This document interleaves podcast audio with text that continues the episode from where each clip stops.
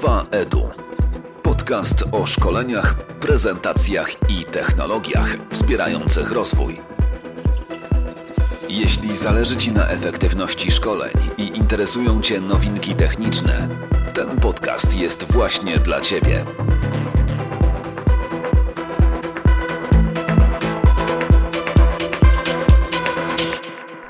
Dobrze, Złoty Potok, hotel Gmicic bodajże. Tegoroczna konferencja Moodle Mood i spotykamy się tutaj, żeby trochę pogadać o tym, jak e, projektować, jak dobrze zrobić szkolenie, które ma służyć odbiorcy w jakimś tam konkretny sposób, a moim gościem jest Marcin Czyżuk, administrator Moodla, instructional designer, metodyki learningu. No i wspaniale. I teraz y, chciałem się odnieść trochę do twojej prezentacji. Mówiłeś o szkoleniu, które powstało jakby jakby trochę z potrzeby tego, z potrzeby studentów, z potrzeby ogarnięcia, z tego co pamiętam, programu stypendialnego. E, z tego co zauważyłem, to nastąpiła w nim jakby ogromna, ogromna zmiana, taki efekt, efekt wystąpił.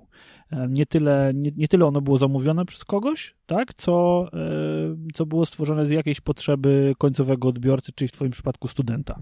Ono tak naprawdę zostało stworzone z tego, że zauważyłem, że jest problem. A problem, że mm, cel, który mm, szkolenie ma osiągnąć, to nauczyć czegoś. Tutaj mamy konkret w postaci umiejętności, którą dany człowiek ma posiąść i posiąść bardzo szybko. Problemy, które występowały, to z jednej strony brak tej umiejętności przez złe szkolenie wcześniej funkcjonujące, a problem skutkujący dużą ilością czasu poświęconą przez działy obsługowe na reedukację, czy tak naprawdę na edukację w, w, w, tym obszarze, jakim są stypendia, żeby wiedzieć, czy można je dostać i żeby dobrze złożyć wniosek stypendialny. Stąd chcieliśmy ograniczyć czas potrzebny na, na obsługę i w tym momencie zająć się ważniejszymi rzeczami, bo to rzeczywiście można zrobić samodzielnie przez dobre szkolenie online. Czyli z tego co rozumiem, to problem był taki stricte biznesowy, tak? Pracownicy uczelni za dużo spędzają czasu albo mają za, za bardzo skomplikowany proces yy, obsługi stypendiów, bo studenci robią to źle i powstał wokół tego problem, jak to zrobić, żeby oni potrafili składać wnioski. Tak. No i cudownie. No i teraz jakbyś mógł powiedzieć, jak wyglądał etap, powiedzmy, nie wiem, czy był jakiś sformalizowany etap analizy, projektowania, albo czy przynajmniej mógłbyś jakby przybliżyć, jak ten etap analizy i projektowania wyglądał? Jasne, że tak. Tak naprawdę tym pierwszym etapem jest, jest moja analiza i moja próba postawienia się w roli studenta. Jeśli nie znam tematu, myślę, że, że już w ten sposób można to zrobić. A jeśli ja, jako człowiek, który nie znam tematu, nie rozumiem tych treści, są one dla mnie nie do skonsumowania, to podobny problem będzie miał każdy inny użytkownik. Stąd tutaj zapala mi się już lampka, że, że coś jest nie tak. Drugi etap to zapytanie tych ekspertów w swojej dziedzinie, którzy dostarczyli tą, tą treść szkoleniową, jak oni to oceniają i z jakimi problemami przychodzą uczestnicy tego szkolenia później, czyli w tym przypadku studenci do biura obsługi stypendiów, jakie pytania zadają. I tutaj już obraz mamy. Rzeczywiście spotkanie z działem stypendiów e, potwierdziło to, co pojawiło się w moich wnioskach. Coś jest nie tak, ludzie zadają dużo pytań, nie potrafią potrafią zrobić tego, tego porządnie. No i stąd od razu pojawiła się propozycja, żeby to przeprojektować. Okej, okay, czyli z tego co rozumiem, to ty e-learningiem rozwiązałeś problem, jakiś taki formalny problem występujący na uczelni, tak? Albo problem ze niezrozumieniem jakiejś procedury obsługowej. I teraz e, ta analiza jak najbardziej. Rozumiem, że e, przepytanie ludzi z obsługi, samemu zastanowienie się, jak to funkcjonuje i, taki moment zagubienia sprawił, że wiedziałeś, gdzie jest problem. No nie? A teraz, czy jak projektowałeś to, to na co zwróciłeś uwagę? Jakie były, jakbyś mógł przybliżyć to, jak wyglądały cele albo, albo metryki, które, które można było do tego stworzyć? Czy, czy, tworzyłeś jakieś metryki? Czy coś mierzysz w tym szkoleniu? Celem szkolenia miało być zminimalizowanie czasu potrzebnego na e, ogarnięcie tematu, czyli, czyli nauczenie się e, tego stypendium, co jest mi potrzebne, żeby złożyć prawidłowo wypełniony wniosek. To jedno. I drugie to dostarczenie szkolenia możliwie krótkiego, jeśli chodzi o czas jego konsumpcji. I kolejny element to dostarczenie takiego szkolenia, które będzie dostępne wtedy, kiedy jest potrzebne, bo wnioski stypendialne składa się każdego semestru składam wniosek w październiku, ja już mogę nie pamiętać, co ja muszę przynieść w lutym W związku z tym też dostarczenie czegoś, co, co będzie po prostu powtarzalne. No okej, okay, jak rozumiem, to z tego, co pokazywałeś, to szkolenie już działa, zostało wdrożone i studenci z tego korzystają. Jakie są wyniki? Czy masz wyniki właśnie z tego działu stypendiów? Jak, e, jak oni oceniają to sytuację po wdrożeniu? Zbieramy feedback na bieżąco w taki niesformalizowany sposób w postaci pytań przy składaniu wniosków, czy, czy korzystali. E, to, to po pierwsze.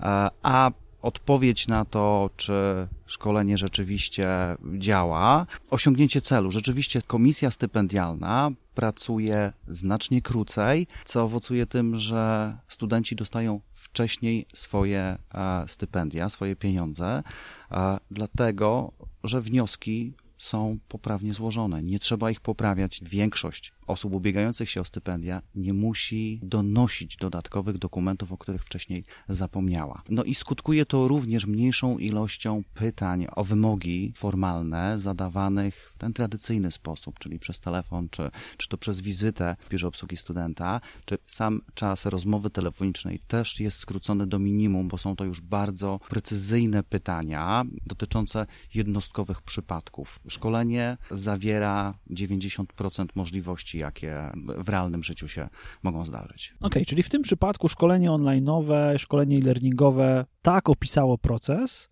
że on stał się zrozumiały, prosty, łatwy, no nie powiem, że przyjemny, bo pewnie składanie stypendium nie jest najprzyjemniejszym procesem, jaki można mieć na uczelni, ale moje pytanie jest, które inne obszary pracy uczelni myślisz, że warto byłoby obudować e, e-learningiem właśnie? Patrząc na samo wejście studenta, czyli, czyli onboarding, człowiek potrzebuje nauczyć się, jak w organizacji funkcjonować. W przypadku studentów, każdy, no nie każdy znowu, nie mogę przyjąć, że każdy, tak, ale kto był studentem, może sobie przypomnieć, podrapać się w głowę, jak to było na początku, czy był w stanie ogarnąć każdy temat. Mm, i na pewno nie. I jest dużo aspektów związanych chociażby z praktykami studenckimi, które też są dosyć skomplikowane i świadomość studentów jest różna, jeśli chodzi o te wymogi.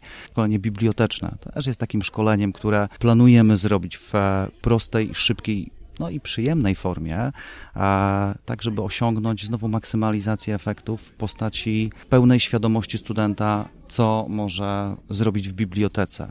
Popatrzmy na to z takiej perspektywy. E, student jest klientem, tak? On przychodzi, zostawia na uczelni pieniądze e, i chciałby, żeby ten proces był do niego możliwie najmniej możliwie naj, najmniejszy wysi, najmniejszym wysiłkiem, żeby przechodził przez wszystkie te formalne aspekty, no bo chce się skupić na tym, że będzie się uczył, tak? On płaci za uczenie się, a nie za te wszystkie formalne, e, całą tę formalną zabawę.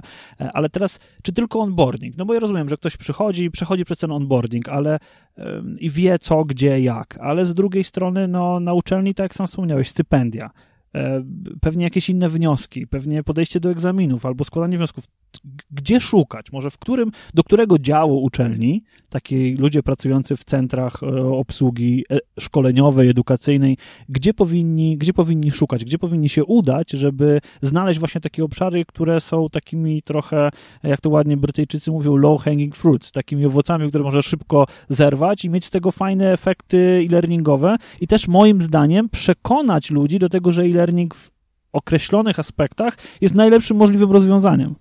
Wiesz co, ja myślę, że zacząć trzeba by od odbiorcy końcowego, czyli od tego naszego klienta. Ja też może wytłumaczę, bo, bo temat klient i uniwersytet, on e, niektórym się źle kojarzy. Ja ma, mając na myśli klienta, mam na myśli człowieka, który rzeczywiście zostawia pieniądze i wymaga wysokiego poziomu obsługi, wysokiego poziomu procesu dydaktycznego. Tu nie chodzi o to, że ja płacę, ja wymagam zaliczenia, czy ja wymagam, żeby koło mnie skakać. To ode mnie się wymaga, żebym ja wysiłek intelektualny poczynił jakiś duży ale, ale chcę, płacąc, mieć wysoki poziom obsługi mojej i teraz należałoby, myślę, że zacząć właśnie od odbiorcy końcowego i, i zapytać, zapytać studentów, z czym mają problem. I od tego zacząć, a następnie popytać w działach, a z czym działy mają problem. Co zajmuje im zbyt dużo czasu. Jakby słowem kluczem jest, jest e-learning, którego ja bym nie używał takich rozmowach, a bo e-learning niestety, ale bardzo źle się kojarzy. mm, no kojarzy się z PDF-em, kojarzy się z źle zaprojektowanym szkoleniem, które mm, w żaden sposób nie, nie pozwala na osiągnięcie konkretnych, mierzalnych efektów kształcenia, ale tych efektów e, w postaci zmiany zachowania. I teraz, jeśli wracając do, do tego badania, jeśli mm, zanalizujemy sobie te informacje, które dostaliśmy od, od użytkownika końcowego z tymi informacjami, które dostaliśmy od działów sprzedażowych, możemy szukać punktów wspólnych i tam próbować wdrożyć e-learning, oczywiście jeśli jest to, to możliwe. No jasne, ale jeszcze jedno pytanie, które mam. Do, to, to, co mówisz, to wymaga pewnej, e, pewnej zmiany myślenia, tak? Bo to jest, to jest projektowanie, w którym ten nasz użytkownik, e, obojętnie czy to jest pani w dziekanacie, która jest użytkownikiem, odbiorcą jakimś, czy to jest student, który, którego uczelnia w jakikolwiek sposób mimo wszystko obsługuje, tak? Dostarcza mu jakieś usługi, z których on korzysta, czy to może być na przykład zwykła usługa dydaktyczna, tak? Czy tam uczenie po prostu go jest jakąś usługą, no to teraz wypadałoby postawić sobie tego, tego użytkownika w samym środku tego centrum zainteresowania, tak? E, a no teraz pytanie jest tak, czy to nie jest za duży przeskok, czy taki user-centered design i student w samym środku zainteresowania uczelni, czy to jest w ogóle realne poza prywatną uczelnią? Poza prywatną uczelnią. Czy to jest realne? Wiesz co? Nie wiem, no jest to realne i, i, i możliwe do, do wykonania na prywatnej uczelni. E, i znowu patrząc na studenta, który jest w centrum i, i na ten jego dobrostan, zadowolenie, e, ale zadowolenie od początku do końca, czyli człowiek, który przechodzi przez proces trzyletni, dydaktyczny i trafia do, do fajnej firmy e, i fajnie mu się pracuje, wiesz, i teraz to całe projektowanie, mm, jeśli będzie zakładać to, jakie on ma doświadczenia, jak postrzega ten proces dydaktyczny, to, to zdecydowanie tak i tak powinno być wszędzie, bo istotne jest to, jak, jak ja się czuję jako odbiorca szkolenia i, i czy ja coś z tego wynoszę i, i nie tylko, czy ono się podoba a mnie jako projektantowi, czy się podoba prowadzącemu, czy może podoba się pani w HR-ach to szkolenie, bo tam jest ładny mm, różowy klawisz, bo, bo tu nie o to chodzi. Tak projektowane są wszystkie produkty a, i tak projektowana jest część usług z postawieniem użytkownika w, w centrum uwagi. Ja myślę, że tak samo można i powinno się to stosować w dydaktyce, w sformalizowanych ścieżkach już tak naprawdę od szkoły podstawowej, ale tak się nie dzieje. Ja myślę, że y, to, o czym mówisz, jest jak najbardziej właściwe, bo no, doprowadza mnie do takiej, mnie samego takiej konkluzji, że jeżeli rozwiązanie będzie dobrze zaprojektowane, będzie właściwe, będzie działało, będzie spełniało cele nie tylko tego użytkownika, przede wszystkim jego, ale nie tylko jego, ale też organizacyjne cele, no to w taki sposób można zbudować sprytnie przewagę konkurencyjną. Można być po prostu lepszym poprzez lepszą obsługę, na przykład. Tak? Nawet, nawet taką bardzo formalną obsługę. Ja pracując na różnych uczelniach widzę, jak można w bardzo różny sposób y, formalizować mniej lub bardziej procesy i mniej lub bardziej być e, przyjaznym końcowemu, końcowemu odbiorcy. E, I przyznam szczerze, że różnice są ogromne.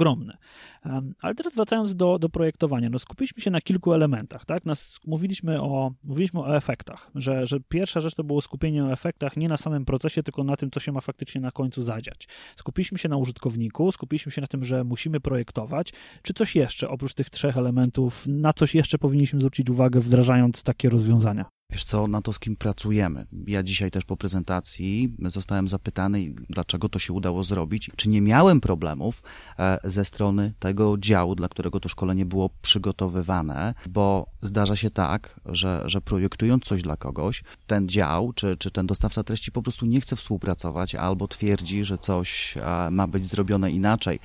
I, i tu mamy ten, ten etap współpracy i, i rozmowy z metodykiem e-learningu, który wymaga musi pewne rozwiązania, bo wie, że one będą działać. Ja mam takie sytuacje, gdzie namawiam często dydaktyków do, do, do pewnych rozwiązań. Oni mówią, wiesz co, nie, nie, nie, to, to, to nie jest dobre rozwiązanie, ja chcę to zrobić inaczej, bo ja sobie to wymyśliłem w ten sposób. I nagle okazuje się, że po wstępnej ewaluacji, po, po przeprowadzeniu po raz pierwszy takiego szkolenia, ja dostaję feedback e, i przychodzi do mnie e, ten wykładowca, i, i mówi, że chce coś zmienić i jednak zrobi tak, jak ja proponowałem, żeby to zrobić, e, ja, ja się bardzo cieszę w takich sytuacjach, e, że nie wiem, czy ja mam nosa, czy, czy ja się tego nauczyłem i, i, i wiem, jak należy to zrobić. I nie, nie zawsze każdy chce słuchać. I efekt końcowy podoba się tylko zamawiającemu, a nie użytkownikowi. No jasne, a w zasadzie mógłby się nie podobać zamawiającemu, ważne, żeby się podobał i działał dla końcowego odbiorcy, tak? Ten, ten zamawiający powinien patrzeć na efekt, a nie na pewnie nie, na wygląd, czy nie na, nie na slajdy. A, a myślę, że my cierpimy w tym e-learningu na taką, taką slajdologię, czy to jest 15 slajdów, czy 17, czy u góry, czy u dołu.